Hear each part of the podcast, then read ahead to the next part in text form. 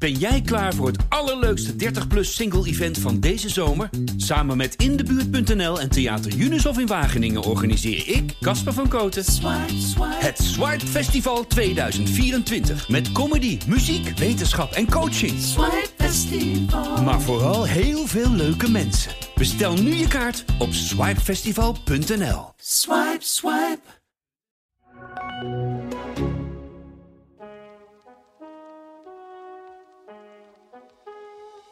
Dit is de Geld Dichtbij podcast en mijn naam is Bram Verbrugge. Met verslaggevers en experts praten we over geldzaken en al het nieuws dat u en ik voelen in de portemonnee. Deze week gaan we het hebben over Shell, maar we gaan even beginnen met de horeca. Die hebben het eh, behoorlijk zwaar. Uh, aangeschoven zijn Sanne Schelfout en Peet Vogels. Gaan jullie uh, dit weekend nog de kroeg in of naar een restaurant? Ja, toevallig morgen. ja, het is, we gaan morgen naar de Dolly Dots. en dat, dat gaat nog gelukkig door, hè, want de theaters gingen, of gaan niet dicht. En we hebben wel getwijfeld, want wat, wat, doen we nu met die oplopende besmettingen? Gaan we of gaan we niet? Want we zijn toch met, met een groep van acht. Maar we hebben toch besloten van, ja, we zijn zorgen ervoor dat, uh, dat als, we, als we geen klachten hebben, dat we gewoon uh, kunnen gaan. Ja. En, uh, en anders gewoon testen. En tot nu toe gaat is iedereen negatief. En kunnen we, ja, hebben we besloten om toch te gaan.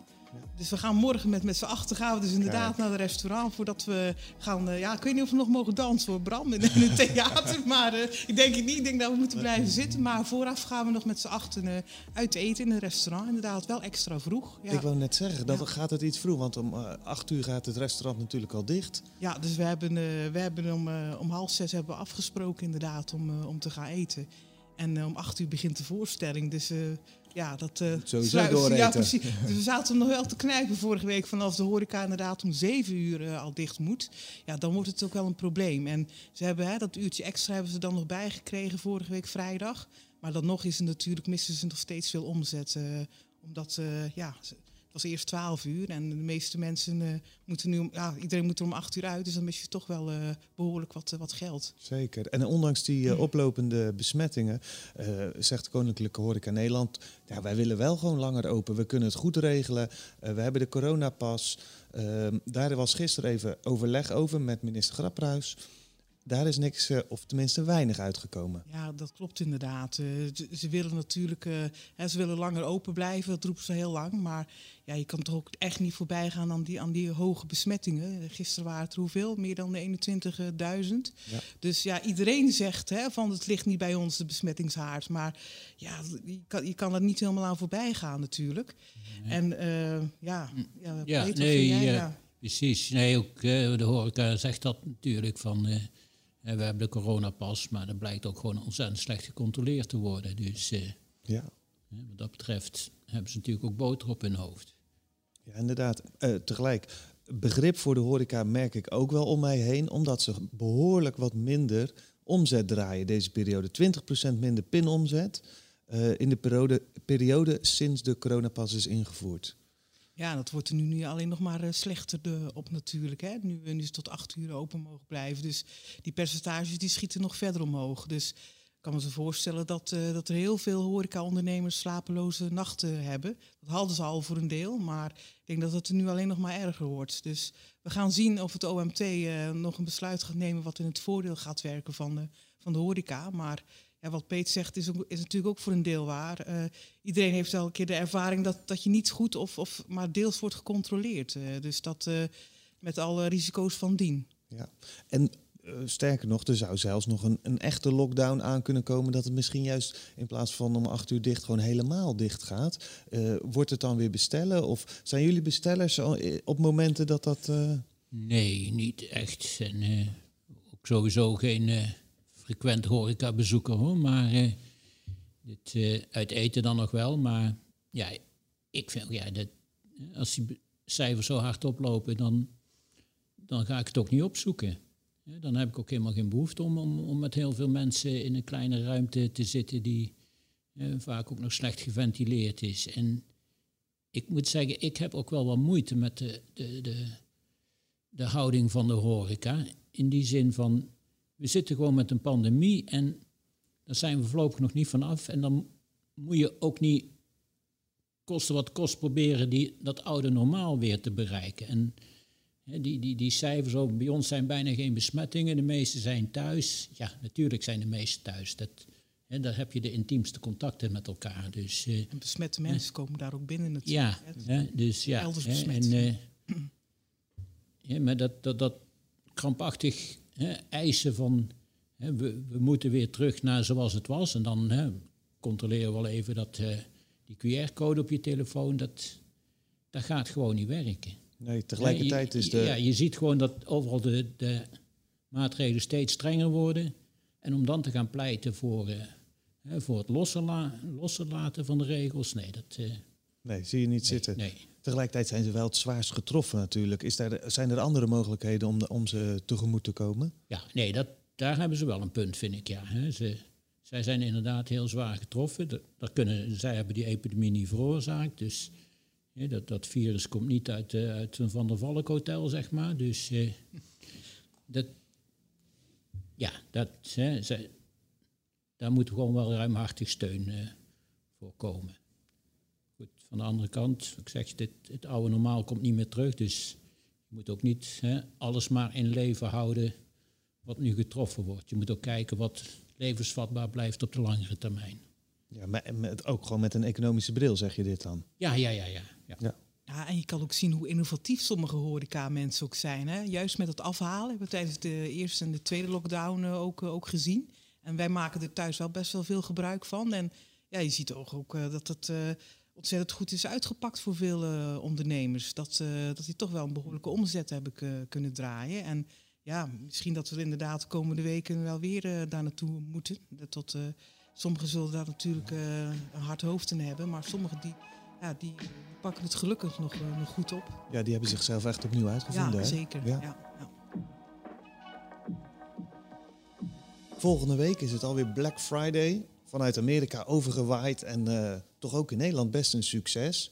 Maar er klinken toch ook wel wat signalen of wat geluiden van nou, uh, zo'n succes is het helemaal niet. Uh, kan je daar meer over, over vertellen, Sanne? Ja, het is, um, je ziet het inderdaad al maandenlang, hè, ook bij ons in de kranten en op de site, van advertenties Black Friday of Black November, hè, de hele maand aanbiedingen. Of Black Week, die, die maandag begint. Um, en je zou denken van, nou, daar profiteren die ondernemers heel veel van. Hè, dus omdat er zoveel wordt, wordt gekocht de komende dagen. Maar ja, ik heb ook mensen gesproken die daar onderzoek naar hebben gedaan. En ook die retailers, ze hebben doorgezaagd van hoeveel marge hou je nou uiteindelijk over op, op Black Friday aanbiedingen. En dat valt toch vaak best wel, best wel tegen hoor. Want zeker als je zoveel korting geeft, ja, dan moet je wel heel veel verkopen uh, om, uh, om uiteindelijk nog winst uh, over te houden. Dus de omzetten zijn wel erg hoog. En zie je elk jaar zie je die, zie die omhoog gaan. Maar uiteindelijk ja, blijft er toch weinig winst over. En ja, ze zeggen ook, die onderzoekers van die hogeschool in, in, in Leeuwarden die dat hebben onderzocht, van ja, ondernemers maken elkaar steeds gekker. Hè? Het wordt steeds eerder met, komen ze met advertenties om, uh, om zeg maar op te vallen uh, tijdens uh, voor Black Friday. Hoe en, komt dat? Dat ze steeds vroeger beginnen? Ja, dat heeft ermee te maken dat, dat er steeds meer, toch nog steeds meer ondernemers mee willen doen of mee moeten doen eigenlijk. dat bijna iedereen het doet. Dus dan gaan wij ook maar een aanbieding doen. En uh, ja, dan val je bijna niets meer op. Dus als jij uh, alleen nog maar rond Black Friday zelf een advertentie uh, hebt of een, of een actie, ja, dan, dan ben je samen met nog tientallen anderen in, het, in het speelveld. Ja, en dan, dan, dan val je bijna niet meer op. Nee. Dus ze zeggen van, ja, we doen al in augustus onze eerste advertentie zetten. En dan, dan kom je in het brein van, van de consument. En dat blijft dan kennelijk hangen. Hetzelfde als uh, wie verkoopt de eerste pepernoten of de eerste kruidnootjes. Ja. Uh, de Hema of de Albert Heijn. Als mensen, ja, je moet er niet aan denken om in augustus al pepernoten te eten. Maar sommigen doen het en dan blijven ze daar toch naartoe gaan om, uh, om die kruidnoten te kopen. Dus dat is een beetje het automatisme wat er, wat er meespeelt. Ja, ja. ja. Ik zeg, begrijp ik het dan niet zo goed van waarom wil je nou meedoen aan iets als je eigenlijk van tevoren weet dat je er geen geld aan gaat verdienen? Ja, dat is inderdaad ook uh, wat, uh, wat die onderzoekers zich eh, ook afvragen van waarom doen ze dat? Hè? Want de retouren zijn ook ontzettend hoog. Van, van mensen die denken kopen, kopen, kopen. Een aanbieding voor 75% korting, dat wil ik hebben. Maar vervolgens, daarna ga je pas echt goed nadenken van heb ik het eigenlijk wel nodig? dus wordt het weer teruggestuurd. En de retouren ligt, ligt op een percentage van 40% in, alleen in de mode-industrie. Dus kleding en schoenen. Uh, is informatie van uh, thuiswinkel.org. Dus ja, die, die, die kunnen dat goed zien. Dus je zou inderdaad denken van jongens, alsjeblieft, uh, stop, stop ermee. Stop ermee. H&M zegt dat eigenlijk ook, hè? Ja, klopt inderdaad. Er zijn dit jaar wel steeds meer ketens die, die toch hebben gezegd van ja, we doen niet meer mee. Niet alleen vanwege inderdaad het, dat, dat ze er weinig winst ophalen, maar ook vanwege duurzaamheid. Dat zie je ook steeds meer in zwang komen. Dus H&M zegt dat heel erg uh, duidelijk van ja, we vinden het eigenlijk niet duurzaam. Koop alleen iets als je het echt nodig uh, hebt. En IKEA is ook al uh, vorig jaar ook al begonnen met Bring Back Friday in plaats van Black Friday. En daar bedoelen ze mee van neem een billykast als die bijvoorbeeld kapot is of dan kan je hem naar ons terugbrengen en dan repareren we hem. En ja, of, of breng iets anders terug en dan krijgen we een kortingsbon voor. Dus ze proberen ze toch wel om dat duurzaamheidsaspect weer naar voren te brengen. Ja, en er is natuurlijk dit jaar nog een probleem. Corona gooit ook wat roet in het eten voor Black Friday als het gaat om echte winkelverkopen. Hoe uh, kunnen ja, winkelend publiek daarmee omgaan? Ja, de, de, de winkeliers en de, de, brancheorganisaties roepen heel erg op om het te spreiden. Hè? Herinner je misschien vorig jaar nog dat in Rotterdam en ook in Eindhoven toen uh, moesten de burgemeesters besluiten om, om de winkels vroegtijdig te, te, sluiten. Omdat het te druk werd in, in de centra. Nou was dat ook wel niet, ja, dat was vooral in de grote steden, maar voor de rest viel het wel mee hoor, in, in, de, in de winkels. Maar ze zeggen vooral van doe gespreid je inkopen als je echt naar, naar het centrum gaat. Dus, en ja, ze hopen dat de mensen daar gehoor aan geven, want we zitten net als vorig jaar toch wel weer met met, uh, ja, met hoge besmettingen. Dus ja, afstand houden en mondkapjes op is toch wel uh, gewenst. Ja, en winkeliers bieden ook die mogelijkheid. Want als, als ze een dag later gaan, is die aanbieding er dan nog? Of? Ja, ja, dat zie je inderdaad wel, dat ze daarop uh, inspringen. Dat ze echt die Black Week of die Black November in plaats van alleen Black Friday.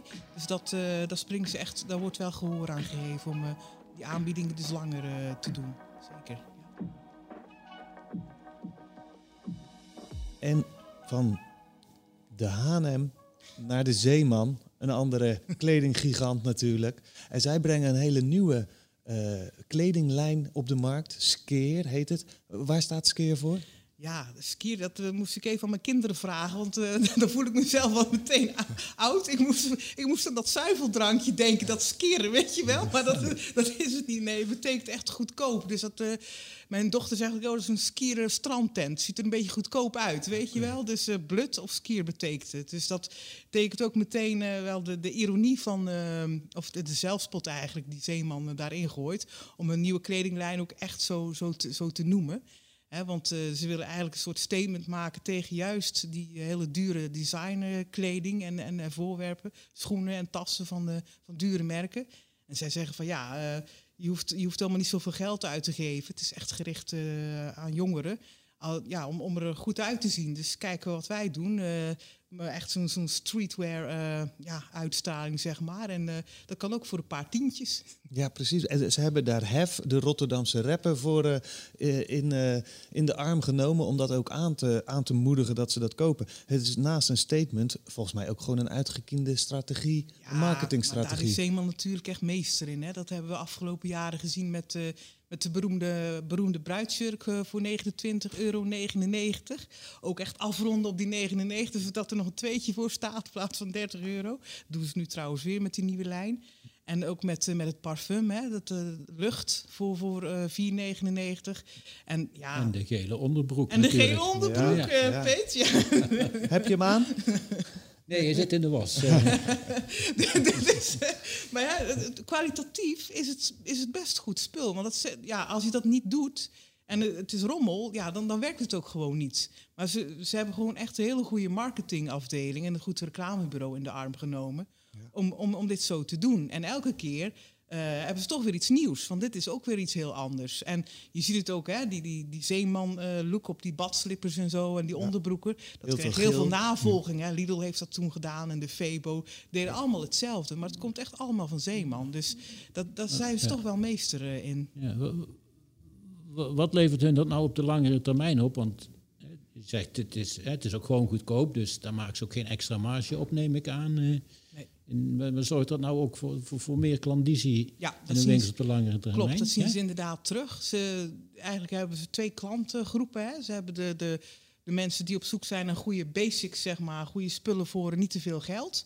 En ze hebben inderdaad ook een groeide groep van jongeren die toch wel het heel leuk vinden om dat soort spullen uh, te kopen. Uh, en ja, dat, ze proberen op die manier ook hun doelgroep uh, te verbreden. En ja, dat, dat doen ze goed. Want Zeeman heeft echt wel ja, vroeger had dat best wel een suf imago. Ik wou zeggen, voor mij, ja. en Zeeman, dat waren de winkels waar mijn moeder niet naartoe moest gaan, want dat vond ik helemaal niks. Nee, en nu, dan, mijn, nichtje van 14 heeft zoiets van, oh, we gaan nu naar de Zeeman, want dan kan je leuke spullen halen. Dus, dus dat hebben ze best wel omgeturnd. En ja, je ziet het ook aan de omzet. Ze doen het goed. En uh, dat kan je niet uh, van elke textiel uh, super zeggen.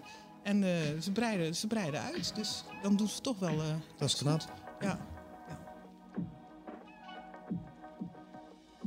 Een trots van Nederland, een van de grootste bedrijven van Nederland, Shell, die kondigde deze week aan te vertrekken uit Nederland. Het hoofdkantoor tenminste gaat uh, naar Groot-Brittannië. Uh, Peet Vogels, uh, waarom gaan ze dat doen? Ja, in één woord, de dividendbelasting. Ja, dat is niet de belangrijkste reden die Shell zelf noemde. Dat speelt onder andere wel mee. Zelf zeggen ze, eh, wij zitten met een hele ingewikkelde structuur. We zijn Brits, eh, zijn eigenlijk een Brits bedrijf met een Nederlands hoofdkantoor. Shell moet heel even terug in de geschiedenis. Is in 2005 is uh, Koninklijke Olie gefuseerd met uh, Shell Trading and Transport in, in het VK tot Royal Dutch Shell. En dat heeft ertoe geleid dat je de Nederlandse aandelen en de Britse aandelen eigenlijk altijd zijn blijven bestaan samen. En zei, daar hebben we gewoon heel veel last van. Want we kunnen geen dividend uitkeren, het geld niet teruggeven. Als we nieuwe aandelen uit moeten geven, moeten we eerst toestemming vragen aan de fiscus. Dus wij kunnen niet snel schakelen en bedrijven kopen, verkopen. Dus dat zet ons op achterstand met onze concurrenten. En met name nu in die energietransitie hebben ze dat nodig om snel te kunnen handelen. Ja, als ze bijvoorbeeld een eco willen kopen of zo, dan het geld is over het algemeen niet het probleem bij Shell, maar eh, de snelheid. En de reden dat ze dan kiezen om alles naar Groot-Brittannië te verplaatsen, daar, speelt wat de dividendbelasting mee. Dat gebeurde ook eerder al gezegd in interviews van uh, we hebben het hoofdkantoor in Nederland neergezet omdat de dividendbelasting zou worden afgeschaft. Dus uh, duidelijk is dat dat niet gebeurt, uh, is er ook geen reden meer om in Nederland te blijven. Daarmee wordt het ook heel erg op het konto van Rutte geschreven natuurlijk. hij heeft zich heel hard gemaakt om die dividendbelasting af te schaffen. Maar tegelijkertijd is het ook zijn grootste verlies misschien wel... dat hij juist dat niet, uh, daar niet in is geslaagd. Ja, ja, wie zou er wel in zijn geslaagd, uh, denk ik. Maar uh, ja, hij had het misschien eerder... nu kwam het bij de vorige kabinet natuurlijk ineens als een duveltje uit een doosje. Hè. Niemand had het in zijn verkiezingsprogramma staan, geen enkele partij. Dus uh, hè, waar kwam dat ineens vandaan? En dus ja, PR-matig gezien was het natuurlijk een hele slechte, slechte manier om het, uh, om het op die manier te proberen erdoor te krijgen. Dus, ja. En wat zijn nou de gevolgen voor Nederland? Ja, op de korte termijn valt dat wel mee. Ik eh, van Beurden en zijn eh, financieel directeur Jessica Oel gaan met tien andere hooggeplaatste managers naar Londen. Dus ja, twaalf arbeidsplaatsen. Wel, wel, goed voor een bovenmodaal salaris natuurlijk. Ja, maar, dit is wel de top van het bedrijf. Ja, ja, ja die, die vertrekken. En voor de rest zeggen ze, we laten alles in Nederland. Hè, de, de, de campus, het onderzoek, de, de renewables, dus de, hè, de duurzame energiepoot, blijft allemaal in Nederland staan. Pernis gaat ook niet dicht en je kunt gewoon benzine blijven tanken bij Shell uh, in de toekomst. Dus, hè, maar de gevolgen zitten vooral op de langere termijn. Je hebt kijk, Shell vertrekt en Van Beurden, zelf Nederland zegt, nee, maar wij blijven hier. Hè, we hebben al voor 4 miljard aan investeringen toegezegd en dat wordt nog meer. Natuurlijk, dat is een soort ereschuld hè, die ze hebben en die komen ze ook wel na. Maar over een paar jaar is Van Beurden weg, dan wordt er misschien een Amerikaan of een Brit hè, de baas bij Shell. Ja, wat heeft hij dan nog met Nederland en op een gegeven moment die afspraken die zijn voorganger gemaakt heeft. Dus uh, de vrees is dat zo langzaamaan dus steeds meer dingen uit Nederland weggehaald zullen worden. En, uh, dat is ook eigenlijk uh, wat de werkgeversvoorzitter Thijssen zegt natuurlijk. heel slecht voor Nederland, echt een dramatisch besluit. En zij, zij, zij heel erg teleurgesteld te zijn. Ja. ook de missionaire minister Blok erg teleurgesteld, maakt zich zorgen inderdaad over die investeringen, over de banen. Over... Zijn die zorgen terecht? Ja, je moet. Nederland is economisch en, en voor zo'n klein landje eigenlijk best een grootmacht. En uh, dat heeft er voor een belangrijk deel mee te maken dat wij gewoon grote multinationals binnen onze, onze grenzen hebben. Ja, er werken in Nederland iets van 2 miljoen mensen voor grote internationale bedrijven. Wat dus gewoon al erg veel is. En, uh, er wordt altijd vergelijk met België gemaakt, die dat allemaal niet heeft en die economisch gewoon een stuk minder draaien dan, dan Nederland. En die mensen, die 2 miljoen mensen, die verdienen ook nog eens gemiddeld twee keer zoveel als het gemiddelde salaris uh, van, van mensen die voor Nederlandse bedrijven werken. Dus, uh, dus 2 miljoen goed verdienende mensen die dat geld hier voor een groot deel uitgeven. Ja, dat is uh, zoals Weile Hans de Boer, de vorige voormalige voorzitter van VNO-NCW, zei van economisch gezien bokst Nederland boven zijn gewichtsklasse. Juist door die aanwezigheid van grote multinationals. En ja, dat dreigt. Hè, goed, de meeste blijven nog natuurlijk. Hè, zoals een ander zei, je moet je pas echt zorgen gaan maken als, als een echt puur Hollandse bedrijf als Heineken zou gaan vertrekken. Maar eh, ja, het, uh, en Unilever en Shell, dat zijn uh, voor de economie belangrijke bedrijven. Maar er speelt ook nog iets anders mee. Van die bedrijven die hebben ook heel veel internationale contacten. En hè, de Shell is bijvoorbeeld in, in, ook in de VS een van de allergrootste oliemaatschappijen. Zo'n bedrijf, hè, als Nederlandse bedrijf op handelsmissie gaan, dan kunnen ze gebruik maken van de contacten die, die zo'n bedrijf heeft in een land. Ja, zelfs met Poetin begreep ik, uh, zijn de contacten goed. Dus je komt overal aan tafel eigenlijk als Nederland zijnde, dankzij je Shell. Komt, ja, je komt gemakkelijker aan tafel, er gaan meer deuren open en daar profiteert ook het MKB van, wat anders nooit, eh, de midden- en kleinbedrijven, wat nooit bij, bij die komen in Japan niet bij een minister aan tafel. Maar nee. de, een tijd terug dat voorbeeld van een Nederlandse handelsmissie naar, naar Japan. Paul Prolman, de toenmalige CEO van Unilever, die gebruikte zijn contacten waardoor ze daar met mensen konden praten en, uh, en contracten konden afsluiten die ze gewoon anders nooit van zijn leven voor elkaar kregen. Dus, uh... Er zijn uh, nou, het, het, aantal sponsorcontracten dat Shell afsloot de afgelopen jaren, dat nam al uh, echt behoorlijk af. Uh, voorheen was Shell echt een, een, grote sponsor in Nederland en die zijn helemaal weggezakt op die lijst. tegelijk ook zei Van Beurden een aantal maanden geleden in het Financieel Dagblad al van nou als die dividendbelasting niet afgeschaft wordt, ja dan moeten wij onze positie nog eens over, overdenken. Hadden we dit aan kunnen zien komen? Uh, ja, die waarschuwingen die moet je wel uh, serieus nemen. Ja. En we hebben het natuurlijk al meegemaakt met Unilever, die het ook gewoon hè, hardop ja. gezegd heeft: dit is de reden. En hè, er was toen hier hè, heel veel verontwaardiging over, want het ging een cadeautje van 1,9 miljard. En dat. Uh, wat we weg zouden geven en aan die grote multinationals die toch alleen maar belasting ontduiken. Dus, uh, en, terwijl, ja goed, nu bij het geld ook kwijt. Hè. Ja. Kijk, alleen Shell wordt al geschat op 700 miljoen.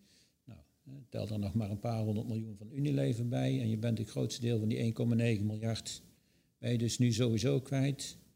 Plus hè, waarschijnlijk nog veel meer schade op de langere termijn. Dus uh, hè, het is een beetje pennywise, pound foolish uh, idee. Uh, ja. Nou, er was natuurlijk ook nog een hoop kritiek, omdat Shell van oudsher natuurlijk niet het meest duurzame bedrijf is. Ehm, daar zag je toch ook mensen reageren van, zie je, het is maar goed dat ze weg zijn. Zelfs een PvdA-kamerlid, die dat vervolgens snel weghaalde, die tweet. Maar eh, ja, dat is dus absoluut geen slimme reactie. Nee, en het tekent natuurlijk ook een beetje de, de, de, het sentiment, uh, met, met name in de politiek nu, van dat grote bedrijven, ja, wat ik zei, als een beetje belastingontduikende viezerikken worden, worden weggezet. En ja, Shell verkoopt benzine, ja, dat is vervuilend, ja, dat klopt. Maar die hele energietransitie is natuurlijk best een ingewikkeld verhaal. En dat, denk ook niet dat de politiek dat in, in dit soort slogans moet, uh, moet doen van uh, olie en gas is, is, is vies en, en wind is, is goed. Dat, daarmee ontken je ook een beetje de complexiteit. En, dat zag je natuurlijk toen ook in die rechtszaak tegen Shell van waar ze zich over gezegd hebben, we, we, willen ons netjes aan het vonnis houden. Dus, uh, Heeft die rechtszaak meegespeeld, denk je?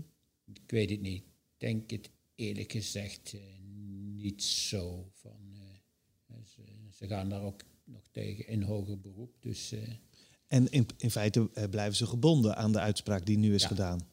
Ja, ook, ja. Of ze nou in, in Groot-Brittannië zetelen of, of in Den Haag, dat nee, maakt dat niet klopt. uit. Ik, eh, ik sprak daar nog met Van Beurden over toen ze bekend maakte dat ze vertrokken. En die zei ook van dat vonnis zit gewoon aan het bedrijf vast. Al, hè, al, al, al gaan ze bij spreken op, uh, op de Canarische eilanden zitten, dan, dan blijft dat vonnis nog gewoon uh, gelden voor hun. Dus ja. nee, dat is geen, dat is geen reden. Nee.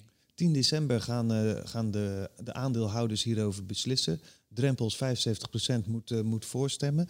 Gaan, gaan ze dat halen, die 75%? Ja, uh, het is 75% van de aanwezige aandeelhouders. Hè? Ja. Dus ja, nee, 75% van de aandelen zullen ze niet bij elkaar krijgen. Dat, maar de, de verwachting is dat we makkelijk zullen gaan halen. Want ja, van aandeelhouder is, is een heel simpel sommetje. In, in Nederland dadelijk dividendbelasting, in het Verenigd Koninkrijk niet. Dus ja, tel uit je winst. En hè, je zag ook al gelijk de, de dag dat Shell het bekend maakte, zag je de koers omhoog gaan. Dus uh, nee, dat duidt niet op een opstand onder aandeelhouders. Nee, dat, uh. En er speelt nog iets mee, begreep ik. Behalve gewoon uh, inderdaad die dividendbelasting, is, is het beleggersklimaat in Nederland ook heel ongunstig. Omdat er bijvoorbeeld het, het afzetten van commissarissen en en de grote topmannen van bedrijven is in Nederland veel moeilijker dan in Engeland. Activistische beleggers hebben daar veel meer kans. Speelt dat ook mee? Ja, maar ja, dan zou je bijna zeggen dat Shell beter in Nederland kan blijven zitten. Want Shell is in vergelijking met zijn concurrenten toch, een stuk minder renderend over het algemeen. Dus, Vanuit het perspectief van Shell wel, maar voor de aandeelhouders, die, de aandeelhouders die zullen is, extra is, reden hebben om voor te stemmen. Ja, nou moet ik wel zeggen, want He, dat werd vroeger Dutch discount genoemd altijd, omdat wij die zware beschermingsmaatregelen hadden. Dat uh, he, waren aandelen hier ook altijd minder waard dan, uh, dan in andere landen. Die, die beschermingsconstructies zijn wel voor een groot deel in de loop van de jaren afgeschaft hoor. Dus dat, dat speelt niet meer zo, uh, zo zwaar mee. Zeker niet bij zo'n groot bedrijf als Shell. Van, dus dat dat argument zeggen van het is ons vooral te doen om, om, om wendbaarder te zijn en sneller. En dus ook meer waarde, kansen sneller te kunnen pakken en zo meer waarde voor onze aandeelhouders te kunnen creëren. Dat, ja, ik denk ook dat dat wel een belangrijke reden is. Van, hè, Shell is van oudsher werd dat ook altijd het weduwe- en wezenfonds genoemd. Heel degelijk, altijd dividend, altijd weer een beetje meer. Dus uh, ja, daar, daar is een paar jaar geleden moest Van Beurden toen ook. Hè, dat is de moeilijkste beslissing uit mijn hele carrière. Het dividend verlagen. Nou, dat was nog nooit gebeurd sinds de oorlog bij Shell. En die relatie herstellen met de aandeelhouders is voor Shell wel heel belangrijk. Ja. ja. Een andere hele moeilijke beslissing voor Van Beurden, of tenminste, die beslissing is waarschijnlijk al genomen. Maar wat wel pijnlijk is, is dat het Royal Dutch eraf gaat. Ja, gaat eraf. Ja, nee, dat, uh, dat zei hij ook. Ik ben zwaar koningsgezind. Hij heeft ook gewoon uh, privé een, uh, een, een, vriendschapsrelatie met het koninklijke huis. dus nee, dat vond hij echt, ja, dat geloof ik ook wel, dat dat voor hem echt een hele moeilijke beslissing was. Maar ja, goed, dat is natuurlijk geen sentiment wat je, uiteindelijk mee kunt laten wegen in zo'n besluit. Daar is eh, Shell echt te groot voor inderdaad, maar Nederlands trots. Uh, dat zullen veel meer Nederlanders voelen. Uh, voor, uh, voor hen die dat zo voelen is het wel pijnlijk dat Shell gaat vertrekken. Ja, ja. Dank jullie wel Sanne Schelfout en Peet Vogels voor weer een Geld Dichtbij podcast. Volgende week zijn wij er weer. En geniet u van deze podcast. beluister hem dan en abonneer op uw favoriete podcastkanaal.